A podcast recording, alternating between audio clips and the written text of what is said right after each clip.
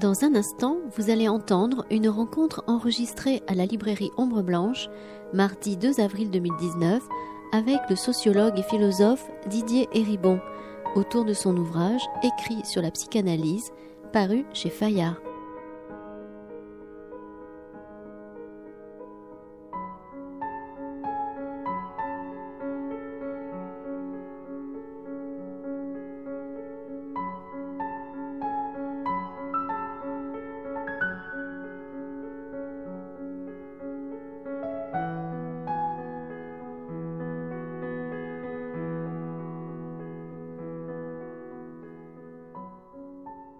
Bien, nous allons commencer. Bonjour à toutes et à tous. Merci d'être là pour cette rencontre et bonjour Didier Ribon et merci d'être avec nous. On est très heureux de vous accueillir pour une conversation autour de votre dernier ouvrage, donc écrit sur la psychanalyse, paru chez Fayard dans la collection à venir. Alors, je rappelle que vous êtes sociologue et philosophe, que de 2009 à 2017, vous avez enseigné à l'université d'Amiens, que vous êtes visiting professeur à Berkeley, à Cambridge, au King's College, et à l'université de Valence en Espagne. Et vous êtes Montgomery Fellow à Dartmouth College. Vous êtes l'auteur de très nombreux ouvrages, dont un, moi personnellement, qui m'a beaucoup marqué, qui est Retour à Reims, paru chez Fayard en 2009 et réédité dans la collection Champ une dernière édition d'ailleurs en 2018 avec une nouvelle préface. Il a été publié en, collection de poche, poche oui, c'est ça. un an après la, première édition. Et il est sorti récemment avec une sorte de prologue par Édouard Louis, puisque c'est une collection où un auteur présente un livre qui a été important pour lui et l'éditeur, l'éditrice en l'occurrence, a, hmm. demandé à, Édouard euh, Louis de, s'il voulait bien le faire, et évidemment, il, il voulait bien le faire. Vous êtes l'auteur aussi d'une morale de minoritaire, variation sur un thème de Jean Genet, je le cite parce que Genet occupe une place importante dans ce dernier ouvrage aussi, les réflexions sur la question gay, donc euh, retour sur le retour à Reims, et échapper à la psychanalyse chez Léo Cher, hérésie, et donc Michel Foucault et ses contemporains, et faut-il brûler du Mésil? Là, vous remontez dans le. Oui, je remonte dans le temps parce que là aussi, oui. Dumézil euh, est convoqué, si je puis dire, dans ce dernier ouvrage. Alors, euh, cet ouvrage, il s'agit de trois conférences qui ont pour titre la première Échapper à la psychanalyse. En fait, Échapper à la psychanalyse, c'est le petit livre que vous avez mentionné tout à l'heure, chez Léo Cher, qui est sorti en 2005, je crois, dont je donne ici une version euh, un peu actualisée, un peu remaniée, avec quelques, quelques ajouts et quelques, quelques remarques supplémentaires.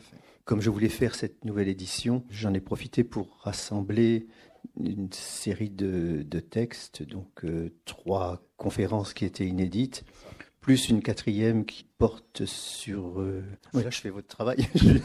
non, non, mais vous... poursuivez, poursuivez, poursuivez. Plus une quatrième qui était dans un colloque sur Foucault à Athènes et qui, euh, comme dans ma lecture, euh, Foucault est une œuvre radicalement euh, anti-psychanalytique et propose une théorie alternative à la théorie euh, psychanalytique qui était parue en grec dans une revue grecque mais que je n'avais pas publiée en français. Je l'ai intégrée dans, ce volume. Donc ça fait un, un panorama, disons, euh, plus général de mes écrits concernant la psychanalyse euh, que le, le, volume lui-même qui s'appelait Échapper à la psychanalyse. La thématique d'ensemble étant quand même, en effet, la nécessité, à mes yeux, d'échapper à la psychanalyse. Voilà c'est justement, euh, je dirais, le fil rouge de ces conférences. Donc, je dirais, psychanalyse partout. Euh, je ne vais pas ajouter justice nulle part. On pourrait dire ça, oui. Mais euh, effectivement. justice sociale, justice culturelle, justice légale, partout, oui, oui. Justement, c'est un peu la, la thématique générale de ces trois conférences. Effectivement, vous dites si la psychanalyse est partout, la question qui se pose, c'est comment en sortir? Je n'ai pas la réponse à la question sur le constat que la psychanalyse est partout. Dès mes premiers livres mon premier livre était une biographie de Michel Foucault que j'ai publié presque dans une autre vie, c'était en 89, donc il y a il y a 30 ans, qui était déjà, on peut dire, une, une mise en question de la psychanalyse, parce que comme je viens de le dire, Foucault, je suis désolé, j'ai une laryngite, je, vous devez l'entendre, j'essaie d'articuler, mais j'ai... Comme on dit dans les classes, est-ce qu'au fond, vous entendez bien?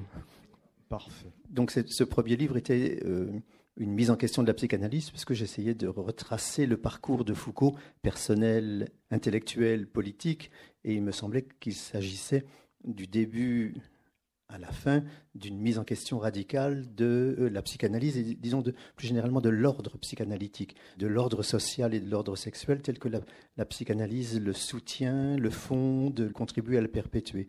Donc ça, c'était ce, premier livre de 89.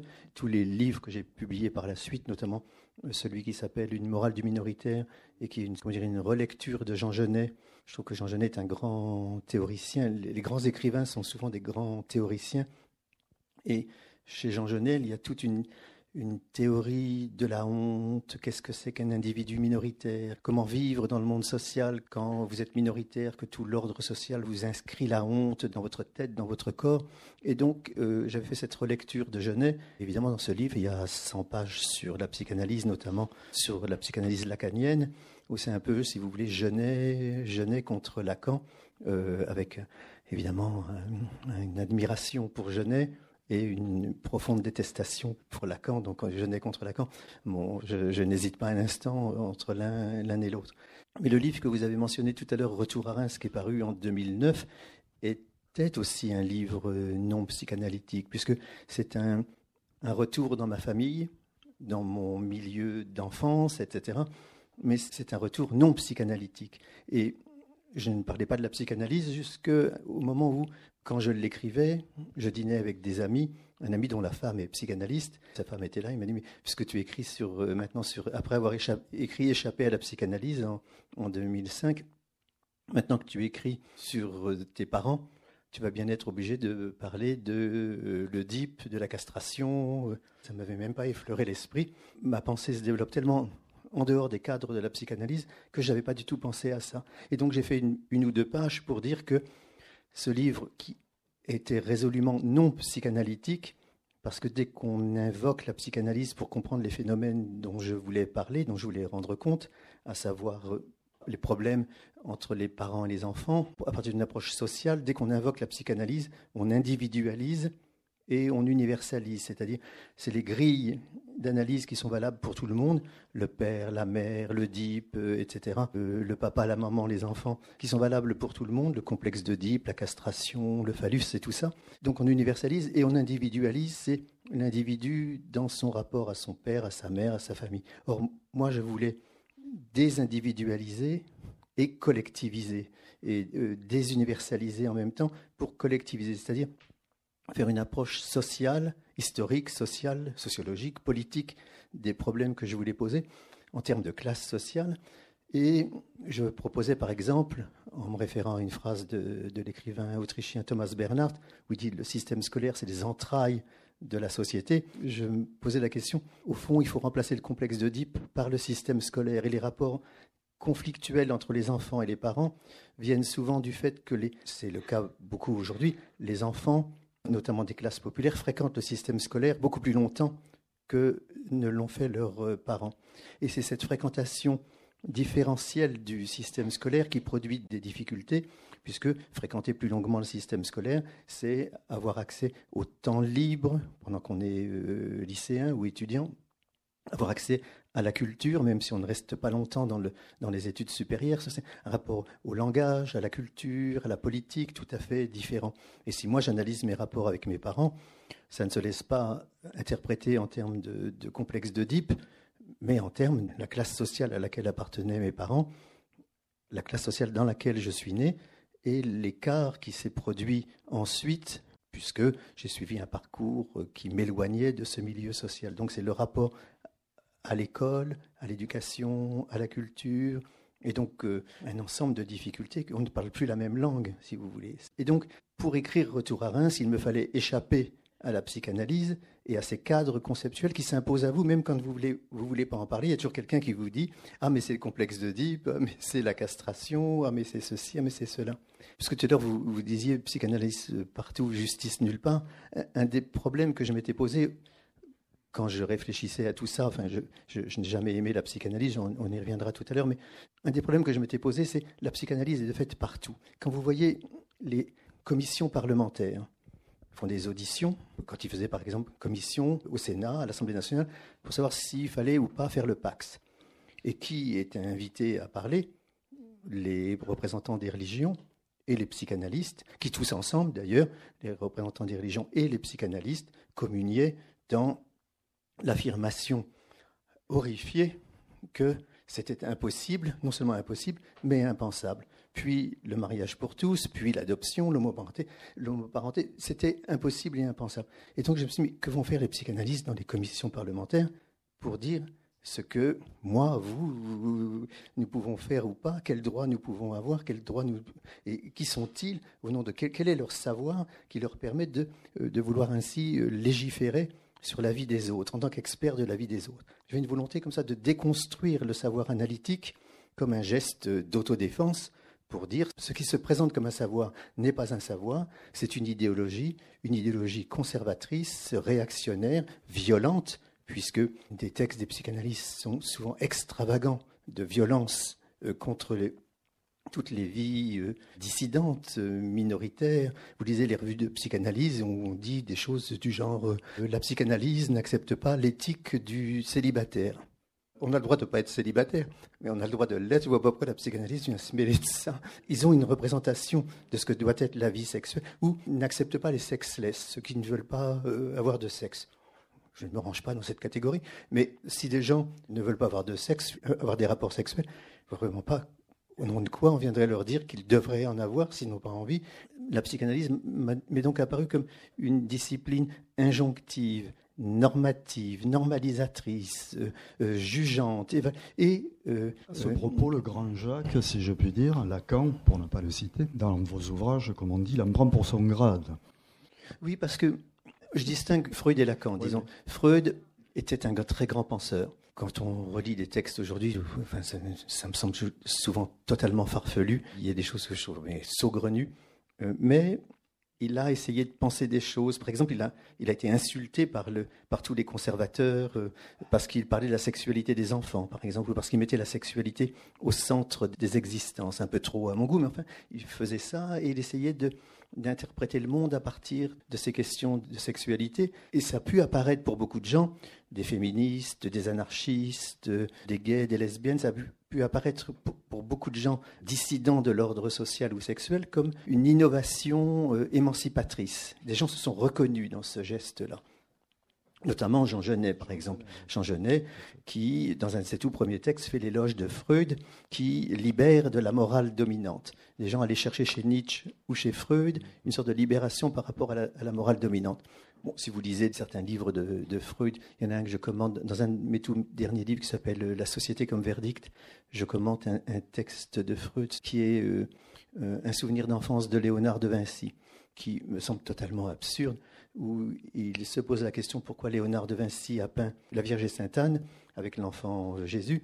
Il dit c'est parce que euh, Léonard de Vinci avait deux mères, sa mère biologique et la mère qui l'a élevé. Or, les, historiens de l'art, Ernst Gombrich, ont fait remarquer que s'il avait peint la Vierge avec Sainte Anne, c'est parce que Sainte Anne était la sainte patronne de Florence et que ce tableau était une commande de la ville de Florence. Et donc, quand on écrit sur l'histoire de l'art, il faut se préoccuper de l'histoire de l'art, parce qu'il y a des, comment dire, à l'époque où Léonard de Vinci euh, peignait, les peintres peignaient à la commande, et donc euh, il y avait eu des traditions avant lui de la Vierge avec Sainte Anne, et Léonard de Vinci essaie de faire mieux que ceux qui l'avaient fait avant lui. Et donc, il faut faire une histoire des techniques picturales, de l'invention de la création picturale, comment il essayait de dépasser ses prédécesseurs sur le même thème, même type de tableau avec les mêmes personnages. Et si on oublie tout ça, la commande, l'espèce d'invention technique où on essaie de dépasser ses, ses prédécesseurs, c'est-à-dire si on oublie l'histoire de l'art pour commenter un tableau, on passe à côté euh, de l'essentiel et on attribue on fait, une interprétation, euh, à mes yeux, euh, farfelue. Et dans beaucoup de textes de Freud, il y a des choses comme ça. Quand on dit euh, psychanalyse partout, vous savez, dès que quelqu'un fait un lapsus, on dit lapsus révélateur. Oh, vous savez, quand vous êtes fatigué, vous vous trompez de mots, c'est lapsus révélateur de votre fatigue, c'est tout. Il n'y a pas à aller chercher votre mère, votre père, ou je sais pas quoi. Freud, je crois, a dit des choses complètement fausses, mais il a essayé de penser des choses nouvelles. Lacan me semble être une fermeture par rapport à Freud. D'un seul coup, il ramène la norme. Le grand problème de Lacan, dès le milieu des années 30, ça a été le féminisme. Le féminisme qui, à ses yeux, mettait en péril, menaçait l'ordre social parce que les femmes, avec leurs revendications, destituaient l'homme de sa prééminence dans la famille, c'est-à-dire le père de famille, la figure du pater familias, destituer l'homme de sa prééminence, de sa prédominance dans la société. Et le grand traumatisme de Lacan, c'est la revendication du droit de vote des femmes au moment du Front populaire, c'est le phénomène des garçons dans les années 20, qui a été un traumatisme pour la culture de son époque, et Lacan est prisonnier de la culture de son époque et de ses valeurs. Pour lui, la femme émancipée, c'est la fin de tout. Et donc, toute son œuvre, dès les années 30, vise à essayer de restaurer la prédominance de l'homme et du père contre celles qu'il appelle les femmes qui portent culotte ou les femmes qui tiennent les cordons de la bourse. Donc toute l'œuvre de Lacan jusqu'à la fin, du début à la fin, peut s'interpréter comme une sorte de, résistance à l'émancipation, fût-elle euh, partielle. de, dévirilisation de la société. Oui, les revendications féministes, à ses yeux, contribue à la perte des valeurs masculines. Ce qu'il appelle en effet la dévirilisation de la société, dévirilisation générale. C'est pour ça que son premier texte analyse l'homosexualité masculine, son fameux texte de 36, 1936 sur les complexes familiaux. C'est un texte où il parle, dit on va prendre comme exemple les homosexuels masculins. Parce que lui, quand des hommes deviennent homosexuels, pour, sont homosexuels, pour lui, il faut l'expliquer. Pourquoi vouloir l'expliquer? Déjà, ce choix en dit long. Son explication, c'est les hommes deviennent homosexuels, les, jeunes hommes deviennent homosexuels, quand la mère, dans le couple, a fait la loi au père. Ce qui veut dire situation atypique, dit-il, ou il veut dire anormale, où c'est le père qui devrait faire la loi à la mère. Et donc, quand le est inversé, que c'est la mère qui fait la loi au père, la femme forte, la femme euh, qui usurpe le rôle qui ne devrait pas être le sien dans la famille, la femme qui porte culotte, les hommes deviennent homosexuels, c'est-à-dire efféminés. Alors déjà, le présupposé qu'un homme homosexuel est efféminé. Je connais des, hommes homosexuels très efféminés, je connais des hommes homosexuels qui ne le sont pas du tout, qui même surjouent une, masculinité. Quand on est psychanalyste, on devrait s'intéresser à l'espèce d'éventail euh, extrêmement large des, possibles qu'il aurait dû avoir sous les yeux dans sa propre euh, société. Et donc, il y a tous ces présupposés comme ça. Et il dit, je m'intéresse à l'homosexualité masculine pour comprendre comment s'opère plus généralement la dévirilisation des hommes, même quand ils ne sont pas homosexuels, ils ne sont plus virils, c'est parce que les femmes, en gros, les femmes prennent le, pouvoir dans la société. Il faut s'opposer aux luttes sociales de notre époque. Les luttes sociales, c'est évidemment le féminisme. Alors, évidemment, c'est un problème parce que toute sa préoccupation, dans des textes plus tardifs, il, il dirait il faut rappeler que l'homme est du côté de la culture, du symbolique, du langage, donc de la politique, de l'espace public, la femme est du côté de la nature, c'est-à-dire du soin, du foyer, de la sphère privée. Donc vous avez les, hommes, c'est la sphère publique, le langage, la culture, et les femmes, le foyer, le, privé, euh, le soin, c'est-à-dire s'occuper des enfants. Les hommes vont travailler, font de la politique, et les femmes restent à la maison pour s'occuper des enfants. Et ça, c'est des textes des années 60 quand même. Vous voyez à quel point Lacan a tenté de résister aux transformations sociales qui sont les avancées produites par le mouvement féministe, et puis les avancées, euh, ses, disciples aujourd'hui essaient de résister aux avancées que produisent ou essaient de produire les mouvements euh, gays et lesbiens. Euh, ils se sont opposés au Pax, au mariage pour tous, à l'adoption, et aujourd'hui s'opposent à la PMA en disant un enfant a besoin d'un père et d'une mère. à chaque fois, ils reviennent à cette idée, même quand ils sont obligés de reculer comme ça. Euh, c'est comme une, armée qui recule et qui trouve le dernier point de résistance qui est euh, la référence biologique au père et à la mère dans l'adoption. Vous savez, ils étaient même à s'opposer quand il y a quelques années le gouvernement socialiste, qui pour une fois faisait quelque chose de bien, allait autoriser la transmission du nom par la mère et non plus seulement par le père, les psychanalystes s'y sont opposés, Lacanien notamment, en disant la mère transmet la vie, le père transmet le nom, donne le nom.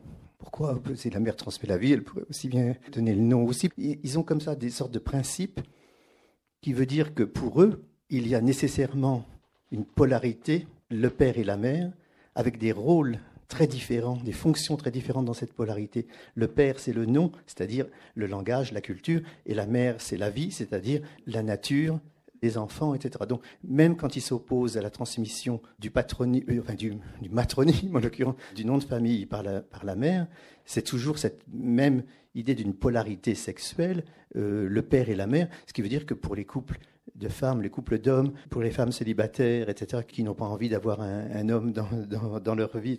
C'est comme si tous ces gens étaient des anomalies de la culture et de la vie sociale. Mais tous ces gens avaient quand même beaucoup de monde. Et donc, euh, ça fait beaucoup d'anomalies. Et si une doctrine comme la psychanalyse ne peut pas rendre compte de la vie des gens, puisque c'est héroïquement ce qu'ils doivent faire, et s'y déclare impossible, impensable euh, ce qu'est la vie réelle autour d'eux, c'est pas la vie réelle autour d'eux qu'il faut changer, c'est leur doctrine. J'en avais conclu, moi, que comme leur doctrine, je ne voyais pas comment elle allait changer, puisque vous me posiez la question que, faire. Euh, je pensais qu'il fallait tout simplement la contourner. Euh, je ne dis pas ne pas s'en préoccuper, parce que comme elle se préoccupe de nous tous, euh, quelle que soit la vie qu'on mène, elle se préoccupe de nous et nous dit ce que nous devons faire. On ne peut pas ne pas s'en préoccuper. Mais la contourner et y échapper, échapper à ces verdicts de la manière la, plus libre possible, autant qu'on puisse le faire. Effectivement, les psychanalystes vont être embêtés parce que quand il va y avoir parent 1 et parent 2, ça va, ça va poser peut-être quelques questions. Dans ces trois exposés, vous évoquez et vous convoquez en quelque sorte des personnes qui ont quand même, à travers l'histoire, le tableau que vous dressez, tenté de résister en quelque sorte. Il y en a deux qui sont très importants à vos yeux, mais il y en a d'autres hein, sur lesquels on pourra revenir. C'est Barthes à travers y compris euh, Fragment d'un discours amoureux, et Foucault. Est-ce que vous pourriez un peu euh, évoquer, développer cet aspect-là? En fait, le petit livre qui s'appelait Échapper à la psychanalyse, qui constitue à peu près un tiers de ce volume, que, dans, une version qui voilà, dans une version remaniée, c'était au départ une relecture de fragments d'un discours amoureux de Roland Barthes. Et on m'avait invité, c'était à Bruxelles, je crois, euh, on m'avait invité à un colloque sur l'amour. Un an avant, j'avais accepté, puis 15 jours avant le colloque, je me disais, pourquoi j'ai accepté ça? Qu'est-ce que je vais raconter? Qu'est-ce que j'ai à dire sur l'amour? J'ai des choses à dire sur l'amour, mais pas, pas, dans, pas dans le cadre d'un colloque. Donc, je, je me disais, qu'est-ce que je vais raconter? Donc je me suis mis à relire des textes sur l'amour, euh, un texte de Sartre, euh, des textes de Lacan, et surtout, bien sûr, fragments d'un discours amoureux de Roland Barthes. Et j'étais très, très, très frappé que tout le dispositif de Barthes consistait à essayer d'échapper à la psychanalyse. Par exemple, on ne sait pas s'il ben, il y a il, c'est quelqu'un qui parle de il, son amoureux. On ne sait pas si il, il c'est l'objet aimé il, l'objet aimé, on ne sait pas si c'est un homme ou une femme. Ce qui fait que si vous ne savez pas si c'est un homme et une femme, deux hommes, deux femmes, ou un homme, euh, une personne transgenre, on ne sait pas. Et une sorte de suspension de la possibilité interprétative euh, psychanalytique puisque vous ne savez pas qui sont les protagonistes de la relation. Et c'était très très très frappant. Barthes écrivait un peu dans une situation où le freudo-marxisme des années 70, qui était comme ça une sorte d'idéologie répandue chez les gauchistes, euh, dans les mouvements d'extrême gauche, euh, la gauche radicale intellectuelle, pour qui la sentimentalité L'amour, c'était des choses petites bourgeoises, euh, dépassées, ridicules, et qu'il fallait se débarrasser de ça. Et Barthes, résiste à cette injonction de l'idéologie de la libération sexuelle, du freudo-marxisme, etc. Et il dit, aujourd'hui, on peut parler de sa sexualité, il n'y a plus de tabou, plus de censure, mais on n'a pas le droit de parler d'amour.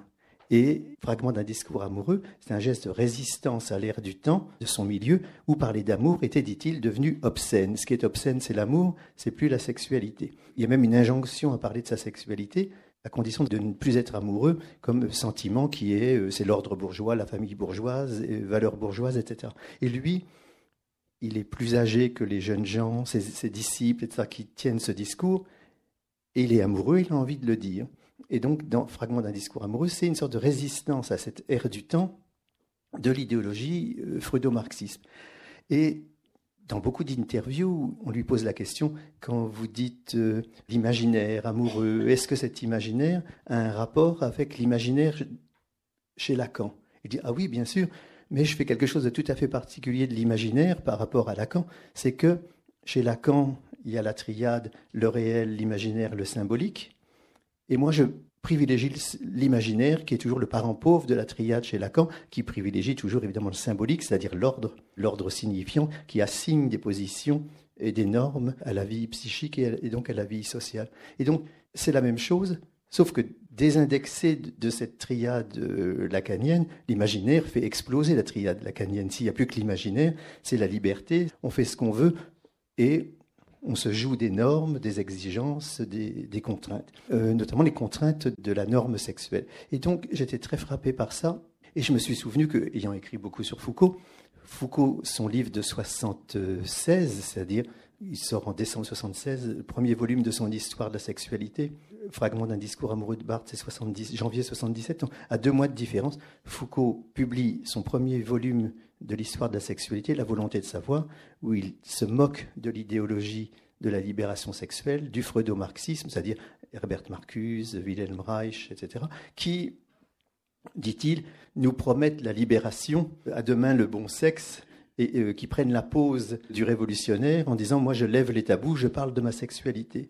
Et Foucault dit En faisant ça, ils se croient révolutionnaires, je résume, hein, ils se croient révolutionnaires, mais ne font que reproduire trois siècles de confession chrétienne. Et au fond, en gros, du confessionnal au divan, il n'y a, comme Blanchot le résumera, il n'y a que le parcours de euh, trois siècles. Et donc, une attaque radicale contre ceux qui euh, se prétendaient révolutionnaires, une résistance comme ça. Et c'est exactement la même cible.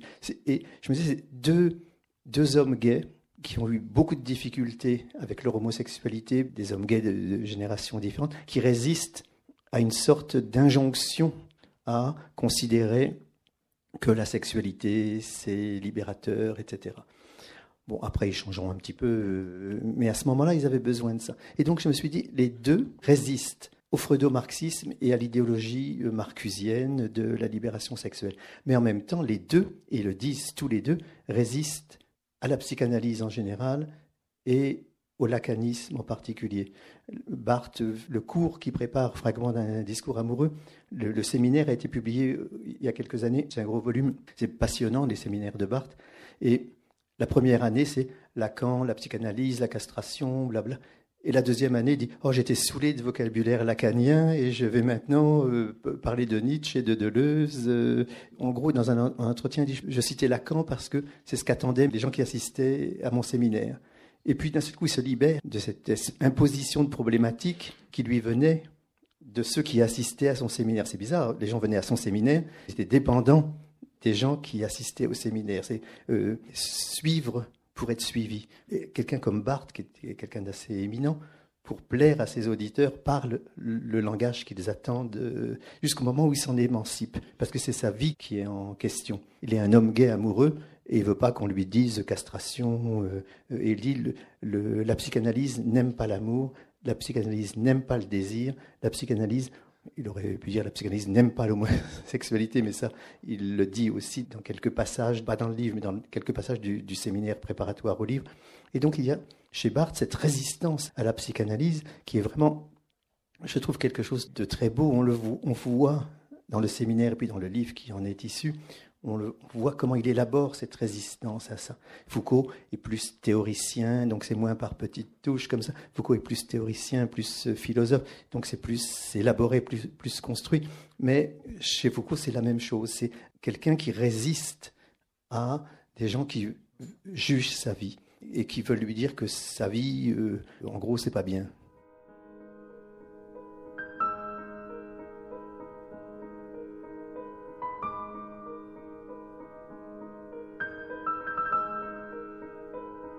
Didier Héribon à la librairie Ombre Blanche à Toulouse, mardi 2 avril 2019, pour son livre Écrit sur la psychanalyse aux éditions Fayard.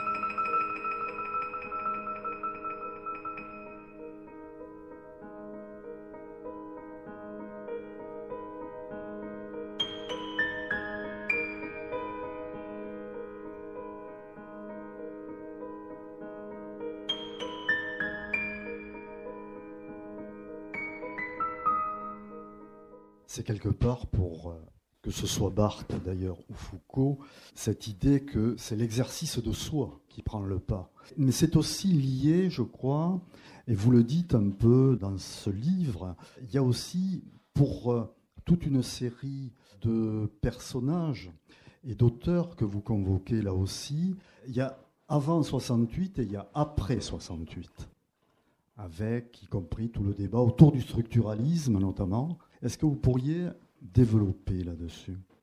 Il y a avant et après 68, bien sûr, 68 a été un, moment marquant de rupture. Mais je dirais que dès qu'on regarde un petit peu, il y a des gens qui ont précédé ce qui s'est passé en mai 68.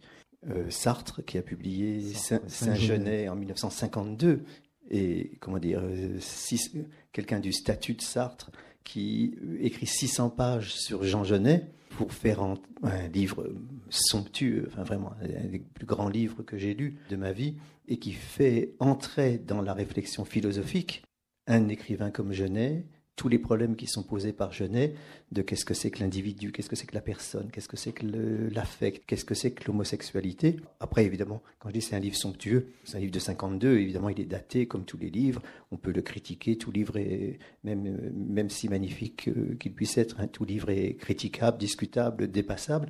Mais Sartre fait ça. Simone de Beauvoir, hein, en 49, c'est-à-dire trois ans avant le Saint-Genet de Sartre, publie Le deuxième sexe qui se réfère beaucoup à la psychanalyse, enfin beaucoup, se réfère un peu à la psychanalyse, mais c'est quand même mise en question de la psychanalyse, puisque précisément contre la psychanalyse, elle affirme qu'il faut en finir avec la place seconde des femmes dans la société, et elle exhorte les femmes à dire nous, c'est-à-dire à se mobiliser en tant que femmes. Toute la préface du livre, c'est pourquoi les ouvriers disent nous, les Noirs aux États-Unis disent nous, les Juifs disent nous. Pourquoi il y a des mouvements d'affirmation où les, individus se constituent comme des groupes qui s'affirment à travers un nous, la constitution d'un nous? Il dit pourquoi les femmes ne disent-elles pas nous?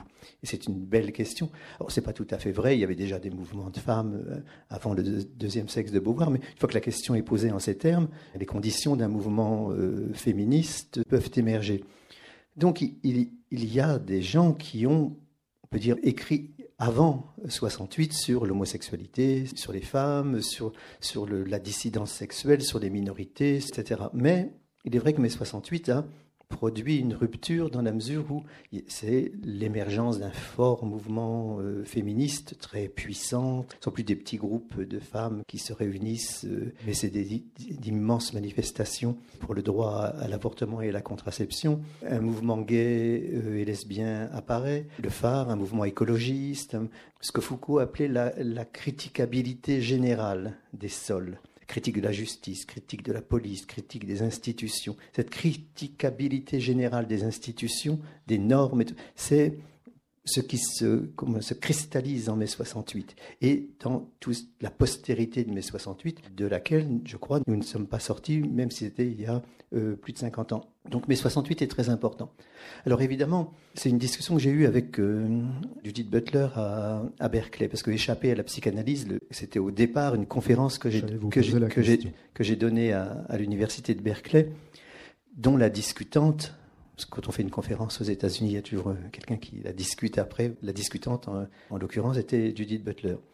Et elle m'avait dit euh, c'est pas parce qu'il est structuraliste que Lacan défend l'ordre sexuel, mais c'est parce qu'il est tout simplement réactionnaire. Mais je dis ça pour sauver les, Lévi-Strauss et le structuralisme, et pour distinguer Lévi-Strauss de Lacan. Pour elle, c'était le structuralisme. Pour moi, c'était le fait que Lacan, avant d'être structuraliste, était réactionnaire, et sa conversion au structuralisme a été une manière de placer ce qu'il appelait dans les années 30 les luttes sociales auxquelles il fallait s'opposer, placer des structures menacées par ces luttes sociales, le féminisme, les placer dans un ordre symbolique auquel on ne pouvait pas toucher, puisque c'était les conditions de la culture. Si l'ordre symbolique, c'est-à-dire la polarité homme-femme, c'est la condition de l'accès au statut de sujet humain, la condition d'entrée de l'individu dans la culture, dans la société, etc. C'est ce, qui précède la société. On ne peut pas transformer cet ordre symbolique. Donc quand Lacan disait dans les années 30, il faut s'opposer aux luttes sociales pour défendre l'ordre social qui est menacé par ses revendications, c'est-à-dire la prééminence de l'homme et du père, dans les années 50, sa conversion au structuralisme consiste à mettre hors d'atteinte ce qu'il voulait défendre et protéger dans les années 30. C'est hors d'atteinte puisque c'est une structure symbolique à laquelle on ne peut pas toucher. Donc c'est ça le structuralisme de Lacan. Et donc dans cette discussion avec Judith Butter, je lui objectais que c'est elle, voulant défendre la psychanalyse et notamment Lacan, ne voulait pas voir que Lacan disait des choses qui ne se trouvaient pas du tout dans Lévi-Strauss et des textes tout récents de Lévi-Strauss euh, republiés dans des petits volumes euh, posthumes. Il y a eu l'anthropologue face au monde contemporain, des, conférences prononcées au Japon en 1984, je crois, où il dit Oh, les, psychanalystes, euh, les juristes n'ont pas à s'inquiéter des revendications aujourd'hui, le couple homosexuel, la procréation médicalement assistée. Donc, bien avant que les revendications ne s'imposent dans l'espace public et politique, Lévi-Strauss disait on n'a pas à s'en inquiéter, les formes euh, évoluent, celles qui sont viables perdurent, celles qui ne le sont pas disparaissent, on voit ça dans toutes les sociétés. Et donc il y a une sorte de, sagesse lévi-straussienne, d'ouverture. Pour euh, Lévi-Strauss, la structure, c'est un système de différence et de transformation permanente. Pour Lacan, la structure, c'est une polarité à laquelle on ne peut pas toucher, qui se perpétue telle qu'elle, intangible, euh, inatteignable. Et donc, Lacan et Lévi-Strauss, c'est pas la même chose. Et donc, on peut être structuraliste, et Lévi-Strauss l'était, tout en accueillant la diversité, la différence et la transformation euh, historique. François Héritier, disciple de Lacan, incarnait un, un lévi-straussisme euh, plus fermé que celui de Lévi-Strauss et a dit des choses inadmissible sur les couples homosexuels et l'homoparenté en disant c'est impossible, ce sont les butoirs indépassables de la pensée humaine, avait-elle dit dans une interview, et elle s'expliquait en disant pour penser, il faut faire des différences. La différence première, celle qu'on observe, c'est la différence entre l'homme et la femme. Et si on abolit cette différence, on ne pourra plus penser, donc la faculté de penser et de raisonner est mise en péril.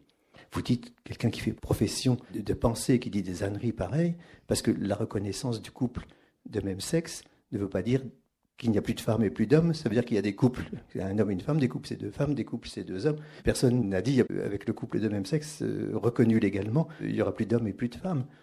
D'ailleurs, on peut poser ces questions la définition d'un homme et d'une femme. Les biologistes remettent ça en question et, des mouvements politiques transgenres les remettent en question. Mais François Héritier disait des bêtises comme ça jusqu'à ce que Claude Lévi-Strauss, alarmé justement parce que euh, sa principale disciple disait des sottises comme ça dans tous les journaux, avait fait une petite remarque dans un entretien disant l'anthropologue euh, peut avoir son avis personnel, mais il n'a pas à prescrire les choix que nos sociétés doivent faire. François Héritier a accusé 5 sur 5 elle a dit Oh, euh, je disais que ce n'était pas possible parce qu'on n'y avait pas pensé, mais maintenant qu'on y a pensé, euh, c'est possible. Or, c'est pas ça du tout qu'elle avait dit. Elle avait dit c'est les butoirs indépassables de la pensée humaine, ce qui est tout à fait autre chose. Ça veut dire que c'était impossible parce qu'impensable, parce que sinon on ne pourrait plus tout simplement penser. Et beaucoup de psychanalystes ont dit la même chose. Hein. Les enfants élevés par des couples de même sexe, dans 30 ans, un type qui s'appelle Jean-Pierre Winter, qui est un des plus plus euh, grotesque. dans 30 ans, les enfants élevés par des couples de, même sexe ne seront plus parlés. Moi, je connais des enfants élevés par des couples de même sexe, pas depuis 30 ans, mais euh, je peux vous dire, ils parlent, ils parlent très bien, ils parlent trop. Le, comme, comme tous les enfants, ils, sont comme les autres, ils sont plus. Je, dirais même qu'ils sont plus. Moi, j'ai un exemple d'une petite fille qui a 13 ans maintenant. Elle est élevée par deux mères qui vivent ensemble, et un père qui est le, Elle voit beaucoup de gens avec ses deux mères, elle voit beaucoup de gens avec son père, elle connaît plein de choses, plein de gens, s'intéresse à, des, choses très diverses. Je dirais qu'elle est plus euh, ouverte, plus éveillée que bien des enfants. Euh, Je peux vous dire, j'ai été élevé par un couple euh, hétérosexuel. Je ne considère pas que ça soit, je ne veux pas euh, généraliser le cas de mes parents, mais ce n'est pas le couple modèle que je recommanderais. Et je, quand je vois comment les enfants de mes amis sont élevés, je trouve que ces enfants ont bien de la chance. La question ici, c'est quelle est cette résistance de certaines disciplines intellectuelles? Je me souviens, j'avais parlé avec Lévi-Strauss, que je voyais, euh, vous savez, j'ai fait un livre d'entretien avec lui dans la fin des années 80, et on était restés amis, j'étais ami avec sa femme, je les voyais régulièrement et à ce moment-là, on avait parlé de ça. Et Lévi-Strauss m'avait dit, une phrase assez dévastatrice, il m'avait dit, à propos de Françoise Héritier, Oh, Françoise, elle a bien le droit d'avoir son opinion personnelle sur ces questions.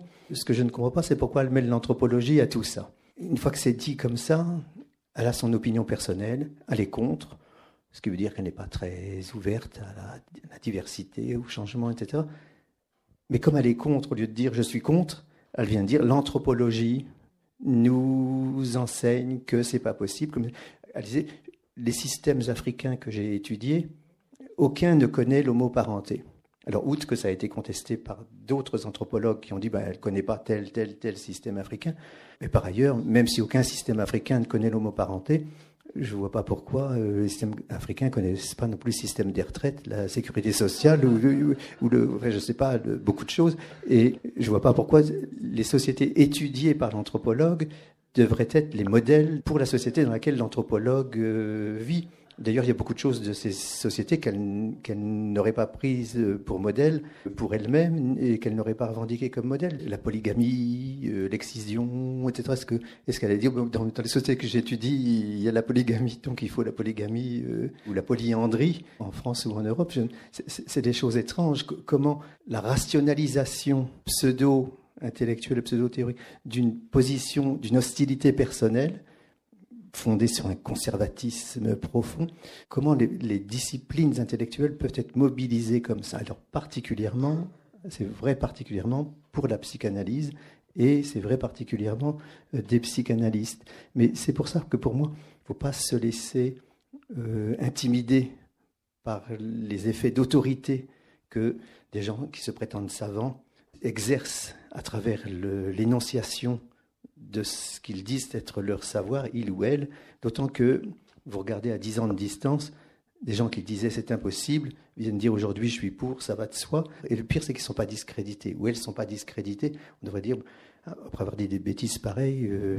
il ferait mieux de se taire. Non, elles continuent. C'est très étonnant de voir la mobilisation théorique et quand vous voyez que les catholiques traditionnalistes de la Manif pour tous disent à peu près la même chose que les psychanalystes sur euh, la nécessité d'avoir un père et une mère pour la, la bonne structuration psychique de l'enfant, c'est inquiétant, pas pour la manif pour tous, mais pour les psychanalystes. Je cite, euh, on en parlait en venant, un écrivain que j'aime beaucoup, Marcel Jouandeau. Je, je sais que c'est J'allais y venir. Un, péché irrémissible. mais j'aime beaucoup Marcel Jouandeau. C'est une conférence que j'avais faite sur Jouandeau. Mes amis, mes proches me disent Ah non, tu vas pas remettre cette conférence sur Jouandeau dans ton volume, on a marre de Jouandeau. Parce que dans une, morale du minoritaire, il y a un commentaire de Jouandeau, euh, parce que je trouve que c'est un auteur très, très, très, très puissant. Et je suis frappé parce que Jouandeau était donc catho, bigot, facho, enfin tout, tout pour plaire. Et oui, mais tout ce qui lui arrivait, c'était la faute à Élise. Voilà, c'était, il y avait toujours gay, marié, parce qu'il essayait de se, disait-il, de se guérir de son homosexualité en se mariant à une femme. Mais comme ça ne réussissait pas, donc il allait au bordel de garçons. Un personnage horrible. Mais il a fait des livres magnifiques, dont un livre en 1939 qui s'appelle De l'abjection, qui a été, grâce à moi, d'ailleurs je suis très fier, réédité, qui est un des plus beaux livres qu'on puisse lire sur l'homosexualité au XXe siècle, avec tout le dernier chapitre qui m'a beaucoup inspiré, qui s'appelle Éloge de l'injure, où il montre comment l'injure, il dit l'injure, au début on croit que c'est un nom qu'on vous attribue comme ça, puis on s'aperçoit que c'est une marque au fer rouge, PD, c'est une marque au fer rouge qu'on vous a gravé, l'habit que vous portez qui devient vous-même. Et donc le caractère constitutif de l'injure, c'est-à-dire de l'hostilité sociale. Donc ce livre de l'abjection est un très très très beau livre qui m'a beaucoup euh, servi, beaucoup inspiré. Mais dans les années 50, je passe sur la parenthèse de la guerre, euh, puisque euh, il était antisémite, collabo, euh, facho. Bon, c'est pas un auteur très recommandable politiquement.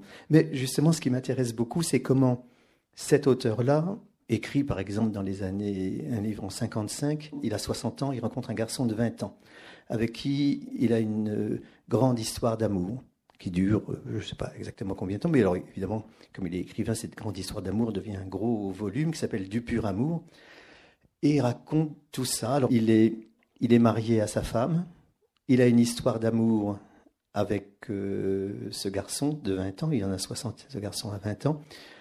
Pendant qu'il a cette histoire d'amour avec ce garçon de 20 ans, il adopte avec sa femme une petite fille qu'ils élèvent euh, ensemble. Et il dit, moi j'ai besoin de la stabilité du mariage, je ne vais pas du tout quitter ma femme, et j'ai besoin de euh, la stabilité de mes relations, un peu de désordre et tout ça. pendant ce temps-là, ce garçon dont il est amoureux qui a 20 ans, qui n'est pas homosexuel se marie avec une femme. Et d'un seul coup, vous vous dites, qu'est-ce que les lacaniens vont faire d'une histoire pareille? Vous voyez, c'est compliqué. Il faut rétablir l'ordre. Oui, alors, rétablir l'ordre là-dedans. Et dans ce texte-là, je m'étonne qu'un auteur euh, catholique, traditionnaliste, euh, réactionnaire, euh, de droite, enfin d'extrême droite, soit plus progressiste dans ses écrits en 1955 qu'un lacanien des années 90 ou des années 2000, ce qui est quand même un problème, puisque les lacaniens ont toujours prétendu incarner la modernité théorique. Or, ils ne l'incarnent pas. Et, Jouando, d'une certaine manière, 40 euh, ou 50 ans avant, écrit des choses beaucoup plus euh, radicales, subversives, en tout cas beaucoup plus réalistes que qu'est-ce que c'est qu'un couple, qu'est-ce que c'est qu'une famille, qu'est-ce que c'est que l'amour. Dans ce volume, il y a un texte qui s'appelle Comment on s'arrange. Justement, c'est ce texte-là. Comment on s'arrange? On, bah, on s'arrange comme comme on veut, ou plutôt comme on peut, de nos désirs, de nos affections, de notre sexualité, de nos sentiments, du droit. Parce qu'évidemment, si vous n'avez pas le droit de vous marier avec quelqu'un du même sexe que vous, ce qui était le cas jusqu'à euh, il y a quelques années euh, en France, ces structures-là s'imposent à vous. Il se marie avec une femme, il a une grande histoire d'amour avec un homme qui lui-même se marie avec une femme. Les deux qui ne peuvent pas se marier, c'est Jouando et son amant. Donc il y a deux mariages et une relation d'amour entre deux personnes qui ne peuvent pas se marier entre ces deux mariages. Ce qui fait ici une inégalité juridique profonde. Et si les psychanalystes viennent dire deux hommes ne peuvent pas se marier, deux hommes ne peuvent pas adopter des enfants, les homosexuels ne peuvent pas se marier, ne peuvent pas adopter d'enfants. Ben, si Jouando était marié avec sa femme, il adoptait un enfant avec sa femme, donc les homosexuels peuvent ce qu'ils peuvent pas faire, c'est ce qu'ils ne pouvaient pas faire, c'est avec quelqu'un du, même sexe.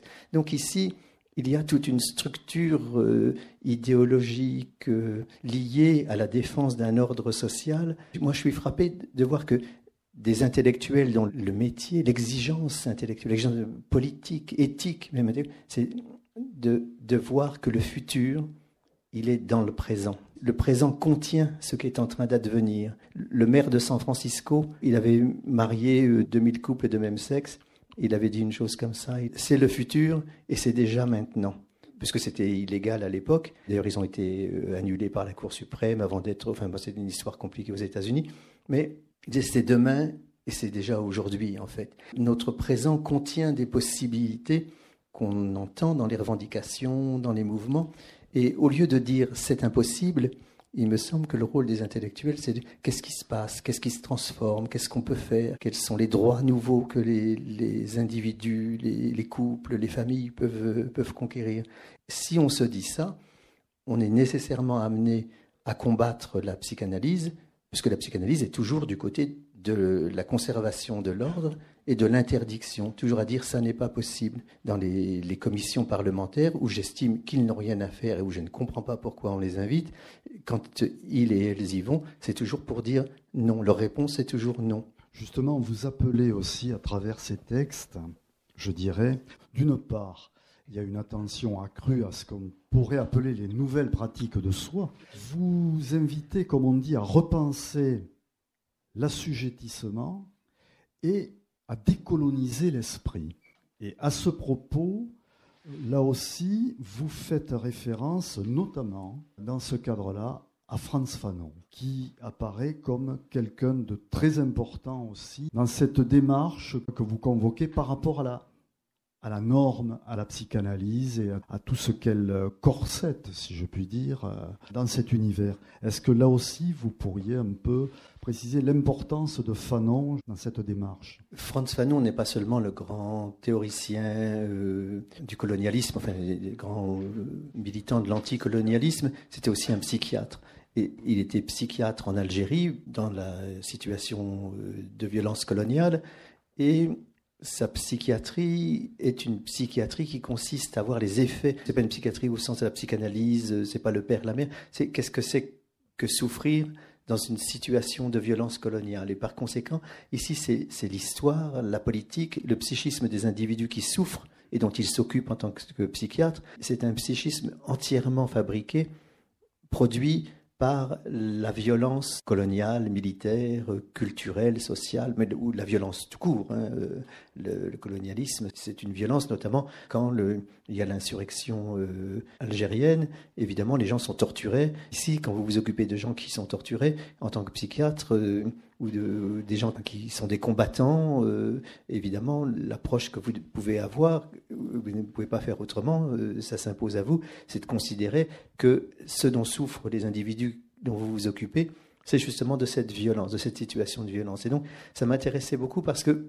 outre que je m'intéresse à Fanon comme théoricien de l'anticolonialisme, sa psychiatrie, sa démarche, c'était de, de penser comment décoloniser euh, l'esprit, la culture. Et j'étais frappé de voir que son premier grand livre, Peau noire, masque blanc, a été publié en 1952, qui était écrit comme une thèse euh, à l'université de Lyon, refusée comme thèse par l'Université de Lyon, parce que comme nous le savons tous, et les choses n'ont pas changé, l'université ne s'ouvre pas beaucoup aux innovations, euh, il n'y a pas que les psychanalystes qui s'ouvrent pas aux innovations, il y a aussi des institutions universitaires dans toutes les, disciplines. J'étais frappé de voir que sa référence se réfère à Sartre, à ce qu'il appelle la psychiatrie existentielle, la psychanalyse existentielle. Sa grande référence, c'est Sartre. Or, au même moment, Foucault publie son premier grand texte, qui est la préface euh, au livre de Binswanger, Le rêve et l'existence. Binswanger, qui est grand psychiatre, qui euh, a fondé, on peut dire, la psychiatrie existentielle. Et j'étais frappé, c'était pour une conférence en Angleterre, je voulais parler de Fanon, en relisant Fanon, je me suis dit, mais c'est quasiment mot à mot des phrases qu'on retrouve chez Foucault au même moment. Donc j'ai comparé les deux textes ce premier livre de Fanon et ce premier texte de Foucault qui est écrit en 53, donc un an euh, plus tard, et le même intérêt pour la psychiatrie existentielle, c'est-à-dire une approche du psychisme, de la maladie mentale, de la folie, comme ancrée dans euh, l'existence, euh, le rapport au monde, l'être au monde, et non plus du tout des structures psychanalytiques, l'interprétation psychanalytique. Et dans les deux cas, il s'agit de permettre aux individus de se défaire des structures oppressives, euh, assujettissantes, d'où l'idée que dans les deux cas, il s'agit de produire une décolonisation de l'esprit. Alors évidemment, je ne compare pas l'œuvre de Foucault à celle de Fanon, elle est plus importante que, à mes yeux que celle de Fanon, et je ne compare pas non plus les situations libérer les individus des normes sexuelles comme a voulu le faire Foucault. C'est très, bien, très important, c'est pas moi qui vais dire le contraire, c'est pas la même chose que de, de travailler en situation euh, de violence coloniale comme l'a fait Fanon, où les, comment dire, les enjeux étaient plus euh, durs, plus, plus vitaux pour les gens euh, dont il s'occupait. Donc, euh, mutatis mutandis, si je, puis, si je puis dire, les deux approches m'ont semblé très similaires. Et donc, il m'a semblé que dans les deux cas, il s'agissait de contourner la, psychanalyse. C'est des, écrits sur la psychanalyse. Dans ces deux cas, Fanon et Foucault J'aurais pu citer d'autres exemples, d'ailleurs dans le livre j'en cite d'autres. Dans ces deux cas, il s'agit de, produire une sorte de désassujettissement. Comment, comment l'esprit est produit par les structures, euh, par la violence du monde, on peut dire, la violence euh, du monde social, comment ce que nous sommes est produit par la violence du monde social, comment nous incorporons cette violence du monde social, les normes, les, les creux. Quand Simone de Beauvoir dit on, ne naît pas femme, on le devient, c'est une très très belle, belle phrase. J'aurais tendance à inverser la phrase, c'est on est femme, puisque quand vous arrivez au monde, on vous dit que vous êtes une femme ou que vous êtes un homme, et on vous donne des jouets en fonction de si vous êtes un garçon ou une fille, on vous habille d'une manière ou d'une autre. On est femme comme on est homme, et il est très difficile de déjouer, d'échapper à ces normes de la polarité sexuelle. je comprends bien ce que voulait dire Beauvoir, que justement, ce n'est pas un fait biologique, c'est les normes sociales. Mais dans ce qu'on peut retourner tout à fait, euh, ce que moi j'ai appelé les verdicts sociaux, quand vous arrivez au monde, des, des verdicts s'emparent de vous et vous font être ce que vous êtes, suivant que vous êtes blanc ou noir, suivant que vous êtes homme ou femme, suivant que vous êtes gay ou lesbienne ou hétérosexuel, tout un ensemble de verdicts qui s'abattent sur vous et qui vous définissent comme ça euh, pour la vie. Et échapper à ces verdicts est très très très difficile. Faire appel de ces verdicts est très très difficile. De dire je ne corresponds pas. Les exclus de l'ordre sexuel. Les exclus de l'ordre social, sexuel, racial. Si vous êtes. Euh, je viens de, lire le livre qui va sortir demain ou après-demain, je crois, de euh, Geoffroy de la Gannerie et Assa Traoré, qui s'appelle Le combat à Dama, qui est un livre impressionnant. Adama Traoré, un jeune euh, garçon noir de banlieue qui est mort dans une gendarmerie, asphyxié sous le poids de trois gendarmes avec cette technique d'immobilisation où trois gendarmes s'asseyent sur un corps de garçon général. Et il est mort asphyxié. la première expertise a dit que c'est parce qu'il avait couru euh, pour échapper à l'interpellation. Il a couru 400 mètres en 18 minutes. Un garçon de cet âge-là peut courir 400 mètres en 18 minutes sans s'asphyxier. Donc euh, les expertises ultérieures ont montré qu'il était mort asphyxié, tout simplement sous le poids de trois gendarmes. Ce qui peut être sembler une anecdote, et d'un seul coup, vous vous dites, ben voilà, si vous êtes un garçon noir de banlieue, si vous êtes au même âge un garçon blanc dans le centre d'une grande ville, on vous contrôle, ok. Vous êtes en train de vous bagarrer, la police intervient et dit calmez-vous, rentrez chez vous. Si vous êtes deux euh, garçons noirs, vous embarque, vous met en garde à vue, vous met des menottes, s'assied sur vous si vous résistez. Alors soit c'est euh, comment ça s'appelle euh, rébellion, euh, vous faites de la prison pour euh, outrage et rébellion. Et donc vous faites de la prison pour ça parce que vous avez, euh, quand un policier vous arrête, vous lui dites fous-moi la paix, rébellion. Et il y a une sorte de contrôle permanent des quartiers populaires autour des grandes villes françaises par une sorte de quadrillage policier où les garçons à partir de 10 ans, sont contrôlés 5, 6, 10, 12 fois par jour, sans aucune raison. Donc il y a des populations qui sont non seulement contrôlables à l'infini, mais contrôlés en permanence par un ordre policier qui leur rappelle qu'ils doivent se soumettre, que sinon ils vont en prison. Ça pose une, question, c'est à partir d'un contrôle policier, d'une interpellation qui a dégénéré et le garçon est mort, c'est tout l'ordre social qui est interrogé, pas seulement le rôle de la police, mais le rôle du parquet, qui en général soutient toujours la police. Quand il y a rébellion, dit ben, un garçon, on a marre de se faire euh, contrôler. Il dit euh, au policier euh, arrête de m'emmerder, rébellion. Et le, parquet sera toujours du côté de la police dans ces cas-là. Donc c'est un axe police-parquet qui n'est pas seulement l'ordre policier, l'ordre judiciaire, c'est toute la structure sociale, c'est les quartiers populaires et les villes, c'est les blancs et les Noirs, c'est les citoyens et les immigrés ou, issus de l'immigration, etc. D'un seul coup, ça permet d'interroger le droit et, comme ils le disent dans, dans leur livre, au fond, ce que nous voyons aujourd'hui à partir de ces exemples-là, c'est que l'ordre démocratique, la société démocratique, en fait, c'est qu'on est passé du souverain, de l'ordre souverain, à un ordre policier où la police décide qui est contrôlé, qui est interpellé, qui est mis en prison. Et donc vous êtes soumis à cet ordre. Et donc la société démocratique, c'est le pouvoir donné à la police de vous contrôler. Les décisions sont quasiment toujours ratifiées par euh, la justice. Vraiment, lisez ça, c'est impressionnant d'une grande, je, trouve, rénovation du questionnement politique et de, et de la théorie politique. C'est un livre à deux voix. Ça m'a beaucoup troublé parce que on se dit, mais oui, ce n'est pas des contrôles policiers, c'est un ordre social qui fonctionne sur euh, le fait qu'il y a une police qui euh, décide de la place qu'elle vous accorde ou ne vous accorde pas.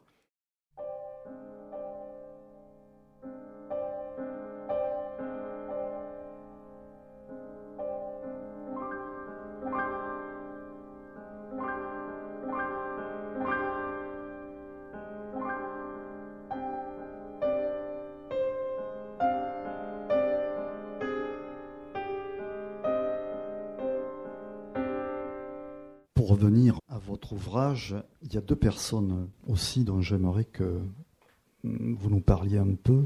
Avant de laisser la parole. Il faut laisser la parole un peu. À l'assistance, c'est Jacques Derrida oui. et Monique Wittig. Deux personnages très différents. tout à fait, tout à fait. C'est pour ça que je, je pose la question.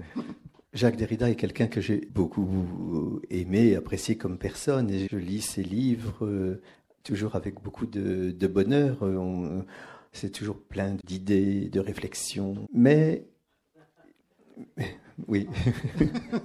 Mais. Mais il y a dans son œuvre une présence prégnante de la psychanalyse que je ne m'explique pas parce que lui qui déconstruit tout, et tout en déconstruisant la psychanalyse, n'arrive jamais à se défaire de la psychanalyse. Il y a un très beau texte euh, sur Lacan, justement, qui s'appelle Pour l'amour de Lacan, où il dit euh, aujourd'hui, on voit bien, nous sommes dans un moment de révolution conservatrice, un moment conservateur, où tout ce qui a compté dans les années 60, l'effervescence euh, intellectuelle, théorique, la modernité, tous les questionnements nouveaux sont mis sous le boisseau, interdit par ce moment conformiste. Euh, et il dit, un des signes de ça, c'est l'effacement du nom de Lacan. Il dit ça en 94-95. On a vu grand retour du nom de Lacan quelques années après ce texte où il écrit ça, où il déclare ça, qui est le grand retour du nom de Lacan dans le débat, justement sur les couples de même sexe, du côté de, l'ordre conservateur et du conservatisme. Et donc, je m'interroge sur le fait que quand il dit que le symptôme du moment conservateur, c'est l'effacement du nom de Lacan, mais pourquoi est-ce qu'il considère que Lacan fait partie du moment subversif des années 60, alors qu'on pourrait très très bien penser le contraire. Il dit d'ailleurs tous les gens qui ont compté dans cette modernité théorique sont passés par une explication avec l'œuvre de Lacan, ce qui est vrai. Deleuze, Foucault, Barthes, euh, euh, on pourrait même dire euh, Wittig, etc. Pardon?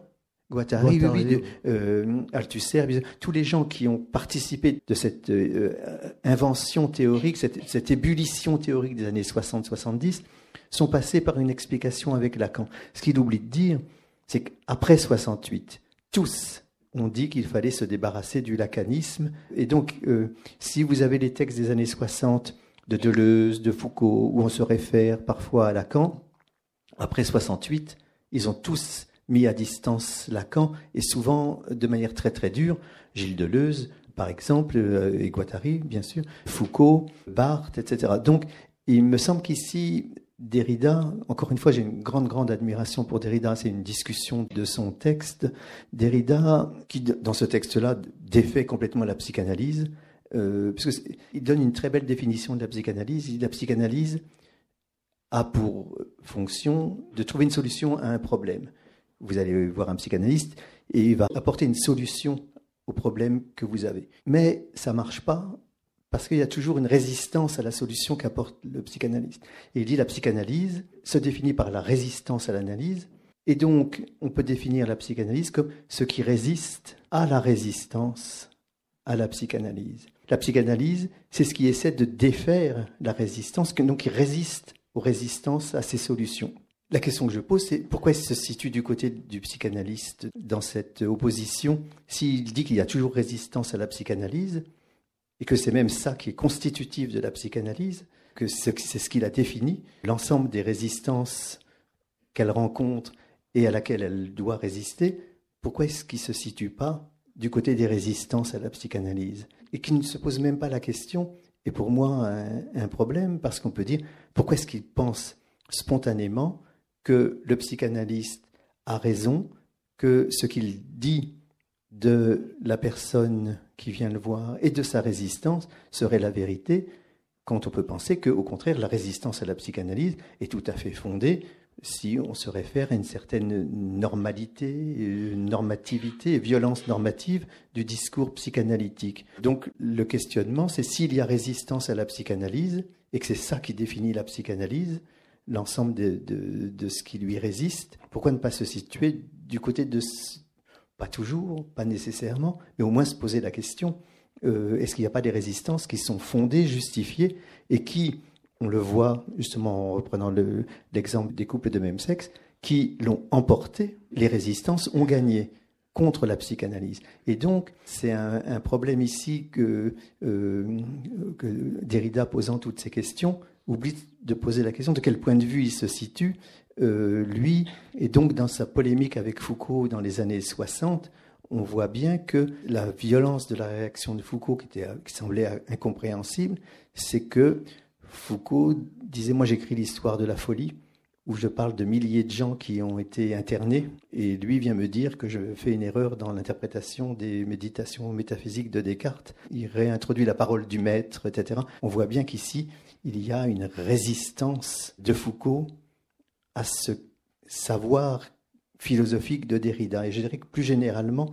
il y a une résistance des dissidents au savoir qui prétend expliquer, interpréter, juger leur vie. Encore une fois, si si admirable que puissent être euh, les livres de, Derrida et les actions, les engagements euh, de Derrida qui ont toujours été euh, comment dire, clairs, incontestables, tous les combats, toutes les pétitions, tout, ce qu'il pouvait faire, il l'a fait. Je n'ai rien à, lui reprocher là-dessus.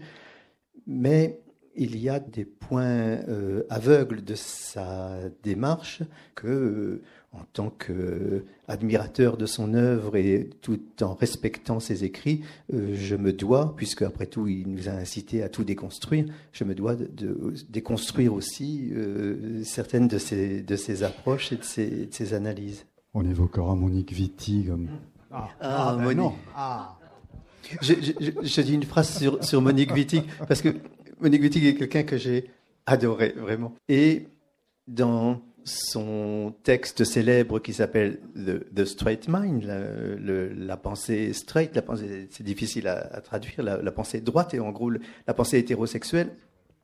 Dans ce texte-là, elle s'en prend à Lacan et elle dit Lacan trouve dans notre esprit tout un tas de choses et il les trouve parce qu'il les y a mises. Et en fait, cette phrase de Wittig et tous ces textes où elle dit euh, la lesbienne n'est pas une femme, parce que justement, elle échappe au régime politique de la polarité homme-femme.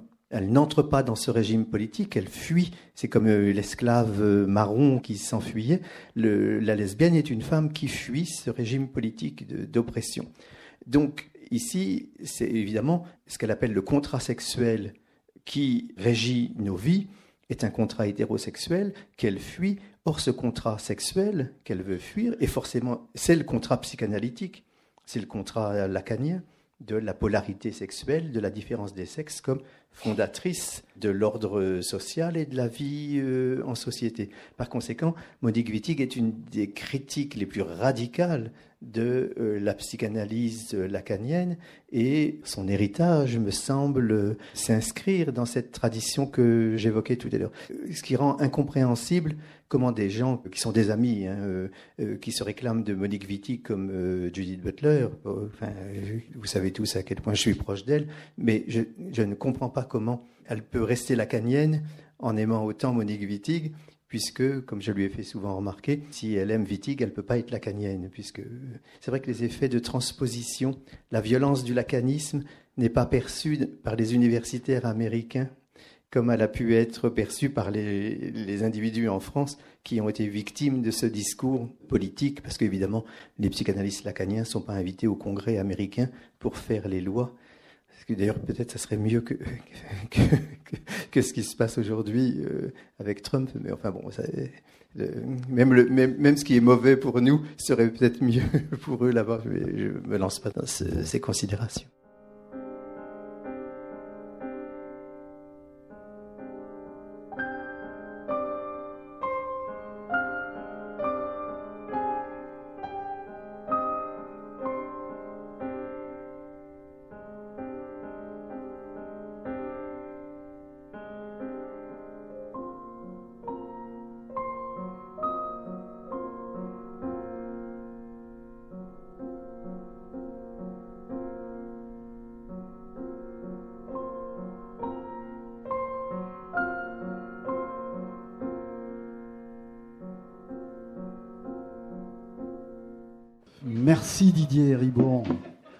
Été avec nous. Merci à vous tous d'être venus nombreux, certes moins nombreux actuellement, à l'heure peut-être de l'apéritif et du repas. Je rappelle que vous pourrez retrouver cette conversation euh, sur les podcasts d'Ombre Blanche. N'hésitez pas donc à les consulter. Vous pouvez les entendre, les réentendre, les réécouter pendant très longtemps. Merci encore Didier Ribon.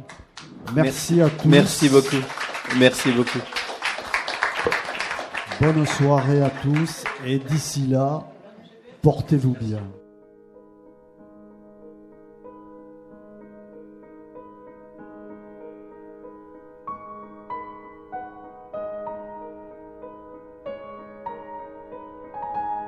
Vous venez d'écouter une rencontre avec le sociologue et philosophe Didier Héribon, enregistré mardi 2 avril 2019 à la librairie Ombre Blanche. L'ouvrage de Didier Héribon, écrit sur la psychanalyse, est paru aux éditions Fayard. Il est aussi l'auteur de Réflexions sur la question gay en 1999, Une morale du minoritaire en 2001, Retour à Reims en 2009, La société comme verdict en 2013 et Principe d'une pensée critique en 2016, tous édités chez Fayard.